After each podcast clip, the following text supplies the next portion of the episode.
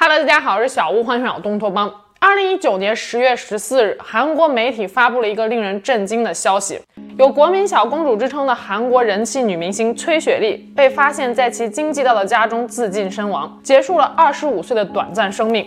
25岁本来应该是一个花一样的年华，可是她为何会选择轻生呢？今天咱们就来复盘是什么逼死了宅男女神崔雪莉。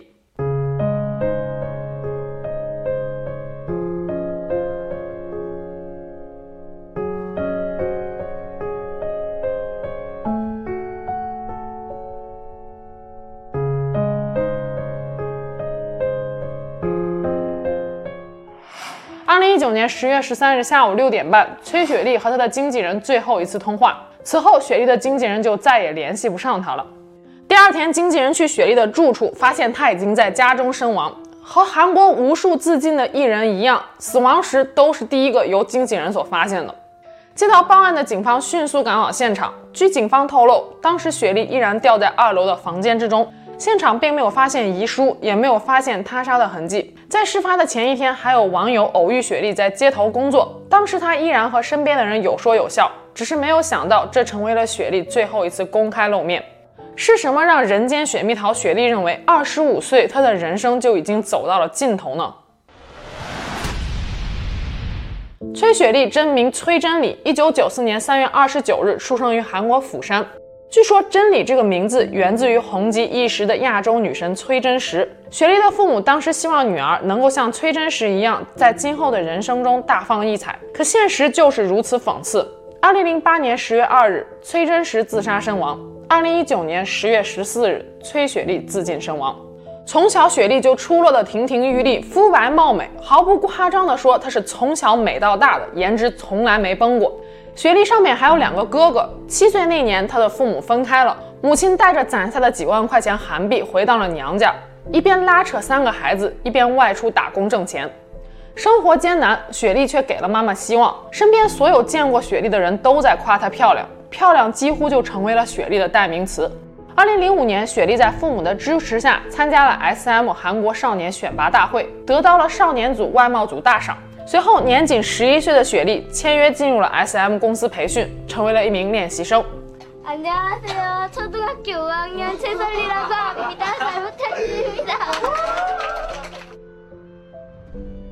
SM 是一家大型艺人企划和经纪公司，不论是规模、实力、知名度和影响力，在韩国都是首屈一指的。曾经培养出像 HOT、东方神起、Super Junior、少女时代等知名的韩流组合，一进公司，雪莉就被 SM 当作掌上明珠一般捧着。同年9月，雪莉参演了人生的第一部戏《蜀童谣》，在剧中饰演童年时期的善花公主。在公司10周年庆典时，雪莉被选为优秀练习生代表参加了典礼。她站在公司创始人李秀满、HOT 的成员安七炫以及东方神起的队长郑允浩的中间，由位于 C 位的他吹蜡烛，可以说是集万千宠爱于一身。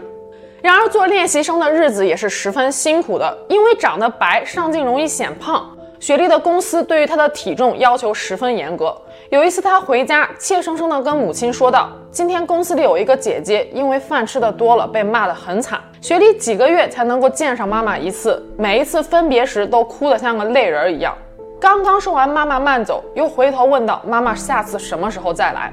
孤单的晚上，她就抱着妈妈送她的布偶入睡。不过付出总是会有回报的。2009年，15岁的雪莉加入了韩国女团 FX， 以歌手的身份正式出道。组合中除了她，还有宋茜、刘逸云、朴善琳和郑秀晶。此后，雪莉迎来了她的黄金时代。2012年，雪莉主演了爱情偶像剧《致美丽的你》，并且凭借这部电视剧拿到了 SBS 演技大赏最佳新人奖。剧中雪莉一个洗澡玩头发的画面，还被制作成了广为流传的表情包。雪莉长相甜美却没有攻击性，五官看似寡淡却非常的耐看，笑起来的时候更是让人没有抵抗力。清新可人的她被粉丝们称为是人间水蜜桃。照这样下去，她原本是可以顺风顺水，事业一路高歌猛进。可是在2014年，她的演艺生涯出现了拐点。2014年 FX 带着新专辑 Red Light 强势席卷韩国乐坛，主打曲的意思为红灯，表示在适当的时候按下暂停键，重新思考人生的意义。可是就在团队努力为专辑宣传期间，雪莉却亮起了红灯。2014年8月，她被狗仔拍到深夜和一名男子约会，此人正是比雪莉大14岁的歌手崔子。后来，雪莉又被指责频频缺席宣传活动，即使是出席活动期间，也是全程黑脸，无心配合。韩国的经纪公司早就有了一套流水线式的造星模式，其中一条不成文的规定就是禁止恋爱，因为造星实际上就是给粉丝造梦，而艺人单身能够给粉丝更多想象的空间。近些年来，明星结婚生子已经被大家觉得越来越正常了，可是几年前，不少明星身边时不时就会出现一些不理智的粉丝。前有成龙粉丝得知成龙婚讯而寻短见，后有杨丽娟为见刘德华搞得家破人亡，还有韩国男星金钟铉和韩国女星申世景公布恋爱关系时遭到了空前的舆论暴力。受粉圈文化的洗脑，信奉偶像不得恋爱的众多粉丝们，整整8个月对金钟铉和申世景进行了疯狂的围堵、谴责和辱骂。金钟铉被迫在机场当着众多粉丝的面公开道歉，但依然没有得到谅解。两人最终因为巨大的压力而分手，金钟铉也因此患上了抑郁症，于2017年自杀身亡。所以，韩国经纪公司遇到自家艺人被狗仔拍到的情况，第一时间就是站出来辟谣。但是雪莉这次的情况却有所不同，她顶着巨大的舆论压力和公司的压力，居然自己主动承认了恋情。2015年8月 ，SM 公司宣布雪莉退出 FX 组合。有人说雪莉是被公司雪藏了，也有人说公司是想让雪莉专注演艺事业。不过不管怎么样，从那以后，雪莉整个人的画风就变了，她开始完全的放飞自我了。她时不时的在 IG 上会抛出一些性感的照片，让人浮想联翩。和据说有脸同癖的摄影师合作拍摄了这组照片，与男友崔子大尺度的秀恩外，更是有网友发现雪莉晒出的一些照片中没有穿内衣。虽然在一档节目中，雪莉已经解释过了她不穿内衣的原因，她说内衣里面有钢圈，穿戴不好的话会引起消化不良，影响健康，而且她说不穿内衣很舒服也很自然，她觉得这样很有魅力。当主持人追问到为什么把不穿内衣的照片放在网络上时，她说有很多女生遇到这种情况，都会因为在乎他人的眼光而不敢坚持自己的做法。她把照片放上社交媒体，是希望能够起到带头作用，让大家放宽心态，不再对这件事情有偏见，打破固有的思维。虽然雪莉的话得到了一些女性网友的共鸣，但是韩国依然是一个非常保守的父权社会，女性就应该是中规中矩的样子。雪莉的特立独行很快引来了铺天盖地的谩骂。即使是有少数的粉丝为雪莉发声，说喜欢她的真性情，但这些声音也很快被淹没在黑粉的大军当中。因为压力过大，雪莉经常会出现腹痛，她去医院查遍了大小科室都没有找到病因。这个时候医生说，现在只剩下妇产科没有查了，既然来了，要不就查一下吧。雪莉同意了。就这样，雪莉走入妇产科的一幕被医院的一位护士拍了下来。第二天，雪莉流产、雪莉堕胎、雪莉宫外孕等流言已经成为了人们茶余饭后的谈资。그때 너무 아파가지고 병원을 갔어요. 검사를 다 해봤는데 끝까지 아무 증상이 원인이 안 나타나서 아, 산부인과 검사밖에 안 남았는데 해보실 테냐? 근데 온 김에 해보시는 게 어떻겠냐라고 얘기를 하길래 그럼 해볼게요. 그래가지고 검사를 받으러 갔어요. 근데 그냥 그 검사 받으러 들어가는 걸 보고 소문이 난 거예요. 2017年，雪莉和当红男星金秀贤主演的电影《Real》在韩国上映。影片最大的卖点之一就是雪莉和金秀贤在剧中为艺术献身，全裸出镜。人们一面享受着雪莉的美貌，一面又谩骂她是个荡妇。2017年3月，雪莉和男友崔子的感情走到了尽头。后来，她在真人秀节目《真理商店》中曾经这样评价这段感情。他说，过去最亲密的朋友离开了我，那时我就崩溃了。从那时起，我变得没有安全感，我不再对任何人敞开心扉。节目中，雪莉还提到了她当初退出 FX 组合的原因。她说，她从小就开始工作，背负着巨大的压力，做着别人让她做的事。但是从某一个瞬间开始，她开始觉悟了。她觉得，我为什么要去做那些事情呢？那些衣服也许根本就不适合我。雪莉说，她看不到未来，也不知道将来会发生什么事，总是感觉很累，但是没有人可以倾诉，好像世界上只有她自己，孤零零的感觉。然而，就是这样一番敞开心扉的话，却被网友骂说她是在卖惨。几乎所有人都站在了雪莉的对立面，说演员都是辛苦的，大家都有压力，可只有你会说出来。雪莉的朋友说，那段时间雪莉总是一言不发，和她在一起时能感觉到气氛低到可怕。早在2016年，雪莉就曾经在凌晨因为手腕受伤被送到了首尔大学医院的急诊室。此后，雪莉的照片中就经常可以看到她手腕处的伤痕，可是人们在意的依然就只有她今天有没有穿内衣。雪莉去世之后，她的前男友崔子说出，早在他们两个人交往期间，雪莉就已经患有严重的抑郁症，曾经割腕轻生，是崔子将雪莉送到了医院，救了她一命。可是对于一个试图轻生的人，更重要的是对她的心灵进行救赎。2017年，雪莉曾经发出过一段鳗鱼的视频，并且配音说道：“救救我吧！”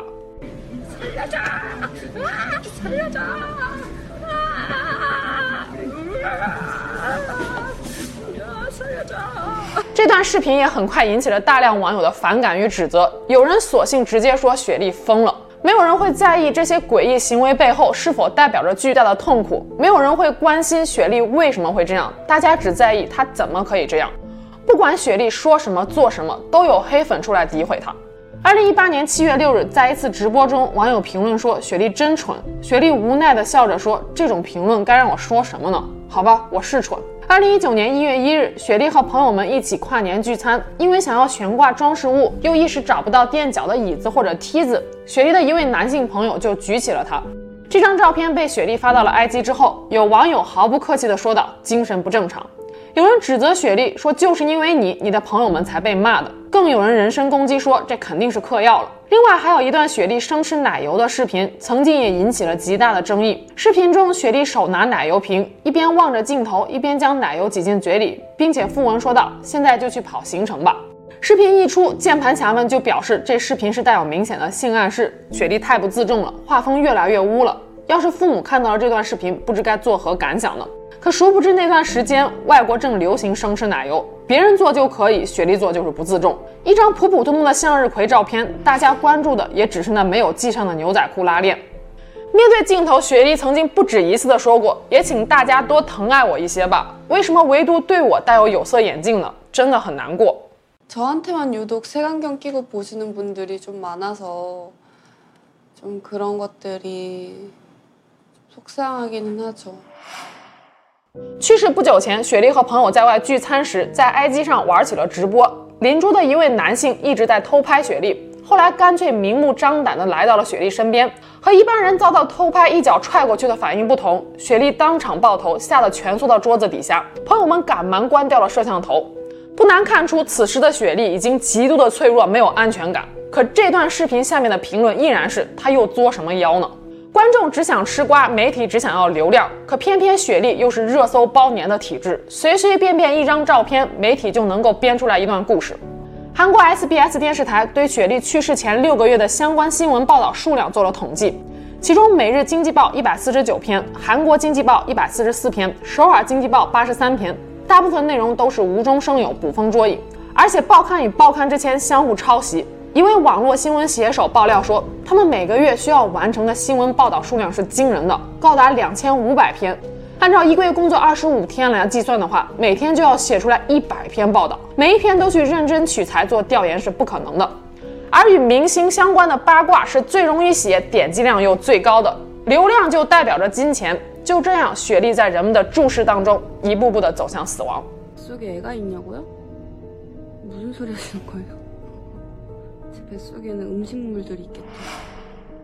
雪莉去世之后，韩国可高希尔库西达想知道真相剧组找到了一些曾经在网络上恶意攻击雪莉的网民。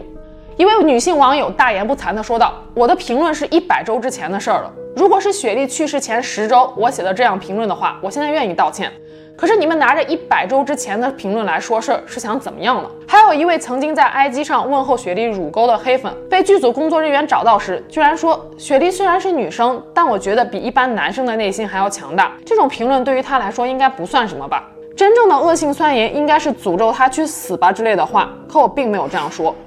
当工作人员继续说到这种类似于问候乳沟的话是属于性骚扰时，这位网友说道：“我只不过是开个玩笑罢了。”再说了，艺人明星不会只受到喜爱和关心，对于恶性评论也要有一定的承受能力，所以明星才能够赚大钱，住好的房子，开好的车，不是吗？最夸张的是，一位韩国的 YouTuber 在雪莉去世后上传了一支我是雪莉男友的影片，并且在影片中痛哭流涕地对雪莉喊话说：“一路走好，我会每天想念你的，在那边也要幸福，知道吗？”影片发布之后，受到了大量网友的指责，说都这个时候了，你还想要蹭流量，诋毁雪莉。当想知道真相剧组找到这位 YouTuber 时，他说到他只是想以一种不同的方式来悼念雪莉罢了，而且他不认为雪莉的死和网上的恶评有关，说如果因为一点点恶评就哭哭唧唧的话，一开始就不应该去做艺人。这期可高兴 Yakushipta 节目播出之后，黑粉和键盘侠们一点都没有反省的态度，在韩国激起了民愤。9名韩国议员发起提案，表示应该引入禁止恶性留言和网络实名制的法律法规，并且有意将该法案命名为雪莉法。冰冻3尺非一日之寒，雪崩来临之际，没有一片雪花是无辜的，当然了，也没有一片雪花认为是自己的责任。不过除了网络暴力之外，依然有很多人坚信雪莉的死与韩国财阀的只手遮天是脱不开关系的。早在2017年，雪莉沦为财阀玩物的传言就悄然而起，甚至有网友当时就预言说，3年之内雪莉要么结婚隐退，要么自尽，没想到真的让她一语成谶。雪莉在 IG 上有一个小号 ，ID 是 Be My Panties。雪莉的主账号只关注了这一个小号，这个小号也只关注了雪莉的主账号。小号中所发布的图片全部都是来自于雪莉的亲笔画。很多人试图通过解读这些画背后的含义，来推测雪莉去世之前的心理状态。先从这组最早上传的6张内裤图片开始说起吧。他们上传的时间是2017年9月13日至10月13日，跨度为1个月。画作线条细腻，细节丰富。推测他作画时应该是有实物可以参考的，而且从画的角度来看，这6幅画都像是女性坐着低头看自己下半身的视角，也可以是平躺着蜷起双腿看自己的视角，但不管是什么视角，这都应该是以他自己为参考的。每幅画中内裤的花纹都有所不同，这让我想到了张子妍死后留下的日记中写着，每当换上新衣服的日子，就是不得不去接客的日子，就连自己父母的忌日都不例外。另外值得玩味的一点是，前2幅内裤画的腿上出现了脏脏的痕迹，但后4幅却没有，说明这些脏痕可能蕴含了特殊的含义，可能是淤青，暗指自己遭遇了某些方面的暴力。在6张内裤画的中间夹杂了1张男女体位图，显然经过了精心的设计，深红和深蓝的背景反映了作画当时的心境是悲伤和沉重的。女性头部被迫上扬，手被捆住，男性用1只手勒住了女性的脖子，这幅画代表着什么不言而喻。还有这幅全腿抱坐的女性，有很多人认为是雪莉的自画像，红色的线条和填色再加上哭泣的样子，应该是她对自己血淋淋遭遇的写照。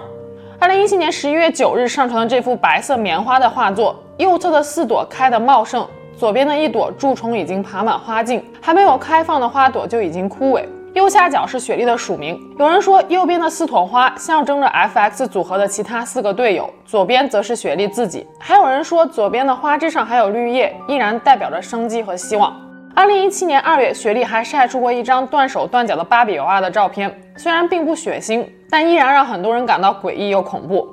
以上的分析全部都来自于网络，不排除有一些过度解读的部分，但是站在创作的角度上来说，作画人在创作的过程中一般都会融入一些自身的经历和思考，所画的东西虽然未必都是亲眼所见，但是在现实生活中必定会有一些启迪的原型，尤其是写实类的画作。这些画虽然不能直接证明雪莉曾经受到过非人的虐待，但是无疑的一点是，从某种程度上反映了她作画当时消极和无助的心态。据不完全统计，10几年来韩国艺人的自杀数量就高达30多名。2009年3月7日，张子妍在家中自缢身亡，起初人们以为她就是单纯的抑郁症发作，直到2011年她长达200多页的遗书被公之于众，人们这才知道她生前承受了多少常人无法承受的痛苦。然而张子妍用血与泪所写下的遗书最终还是被认定是伪造的，她所披露的31位政商界的大佬毫发无伤，甚至都没有受到韩国警方的传唤。财阀在韩国的势力究竟有多大，从1张 GDP 的占比图就可以看出。2011年前5大财阀三星、现代、SKLG、乐天占据韩国全国 GDP 的 55% 以上，前20大财阀拥有韩国 85% 的财富，这还是2011年的数据，如今有增无减。说韩国是一个被财阀所绑架的国家都毫不夸张，反财阀的人要么被解雇，要么落魄一生，再难找到像样的工作。2014年的坚果门事件就是一个例子。2014年底，韩进集团的大小姐赵显娥乘坐自家航空公司大韩航空的飞机，从美国纽约飞往韩国首尔。飞机起飞前，空姐照例为头等舱的客人送上了坚果小吃，可是赵显娥却因为空姐没有把坚果拆开来放在盘子里而大发雷霆。尽管空姐已经解释说是因为此前有乘客对坚果过敏，公司这才更改了规定，由乘客自行打开坚果的包装袋，可是赵显娥还是要求空姐和当天的乘务长下跪道歉，甚至要求机长把飞机掉头开回航站楼，让空姐和乘务长立刻滚下飞机。赵大小姐完全不顾飞机上几百名乘客，也不管舱门是不是早就已经关闭了，哪怕美国塔台说飞机早就已经可以起飞了，可是赵大小姐只要不想看见谁，谁就立刻要从她的眼前消失掉。此事传开之后，赵显娥因为涉嫌违反航空安全法而被警方给调查，但最终只被判处了有期徒刑10个月，缓刑2年，当庭释放。反观那位曾经被迫下跪道歉的乘务长，如今还在航站楼里面扫厕所。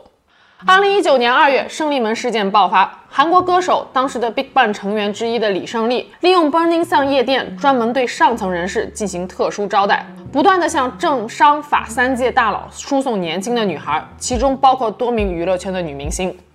他利用自己的头衔和名气，成功地成为了韩国第一皮条客。事件爆发之后，60多万韩国人联名向青瓦台请愿，要求延长张子妍案件的申诉期。3月18日，韩国总统文在寅听取了法务部长和安全部长有关胜利门和张子妍自杀的相关报道之后，说道：“就算赌上命运，也要彻查真相。”是多么庞大的势力，需要一个国家的最高领袖赌上自己的命运去彻查，简直是悲哀又讽刺。不出所料，案件的调查过程中遇到了巨大的阻力。韩国警方负责抓人，司法机关负责审判。5月14日，首尔中央法院作出不批准逮捕李胜利的决定，李胜利被无罪释放。走出法院的李胜利带着胜利的微笑，这让文在寅明白要动财阀先动司法。文在寅决定任命自己的心腹大将曹国为法务部长，主导韩国的司法体系改革。曹国1965年出生，与文在寅和卢武铉一样，以前是人权律师，一生与权贵势力做斗争，专门替弱者发声。如果说卢武铉是带领文在寅前进的人的话，那么文在寅就是带领曹国前进的伙伴。对卢武铉和文在寅的故事感兴趣的朋友，可以去回看我这期视频，这里就不赘述了。文在寅的这一举动无疑是动了韩国特权阶级的蛋糕，很快他们便拿出当年对付卢武铉的那一套用在了曹国身上。曹国作为一贯抨击权贵的代表人物，自身自然是十分廉洁的。可还是那句话，你干净，你能保证你身边的人都干净吗？曹国的女儿就读于韩国高丽大学，但是被发现即使是考试不及格留级了，还是能够拿到奖学金。曹国的老婆就曾经出资10亿韩元给曹国的表弟去搞了一个私募基金，该基金涉足不同行业的投资，有大量财产来历不明。这些事被一件件的扒出之后，在媒体的添油加醋、舆论的推波助澜之下，曹国很快成为了人人喊打的过街老鼠。9月9日，曹国上任法务部长，启动司法改革。35天之后，10月14日，曹国宣布辞职。同一天，雪莉被发现在家中自缢身亡。雪莉去世之后，她生前的好姐妹具赫拉开了直播，她对着摄像头痛哭不已。当时具赫拉身在日本，她说：“姐姐没能回去看你，真的对不起，我会带着你的那一份努力的活下去。”可很快，具赫拉便食言了。在雪莉去世后的1个月零10天。2019年10月24日，具赫拉在 IG 上发了一张自拍，向粉丝们说道晚安，然后离开了人间。曹国辞职的当天，雪莉没了；曹国被问讯的第2天，具赫拉没了。这一切难道就仅仅只是巧合吗？真相也许我们永远都不得而知了。如今回看雪莉生前的种种所谓的怪异行为，鳗鱼也好，芭比娃娃也罢，就好像是站在悬崖边上的她发出的精神混沌的求救声。她向外界呼喊着：“我好像坏掉了，有没有人能够来帮帮我？”只可惜当时没有人听得懂，又或者说根本就没有人在乎。更令人觉得唏嘘讽刺的是，当她的生命戛然而止时，所有人似乎都开始爱她了。具赫拉曾经在 IG 上说过这样一番话：“一句话能杀人，也能救人。”如果知道话语的重量，是否该好好反省，好好想想自己要说出的话呢？很累也要假装不累，很痛也要假装不痛，就这样一直忍受着活着，外表看起来完好无损，内心早已破败不堪。韩国流水线式的造星模式，每一个艺人对于公司来说就是一件商品，瑕疵品丢掉就好了，精品也无需太过珍惜，不过是一个赚钱的工具罢了。重重压力之下，韩国艺人自杀的诅咒也许终将是个无解题。所以请不要在一个人死后再对他好，因为他永远也感受不到了。那今天就到这，我们下期节目见喽，拜拜。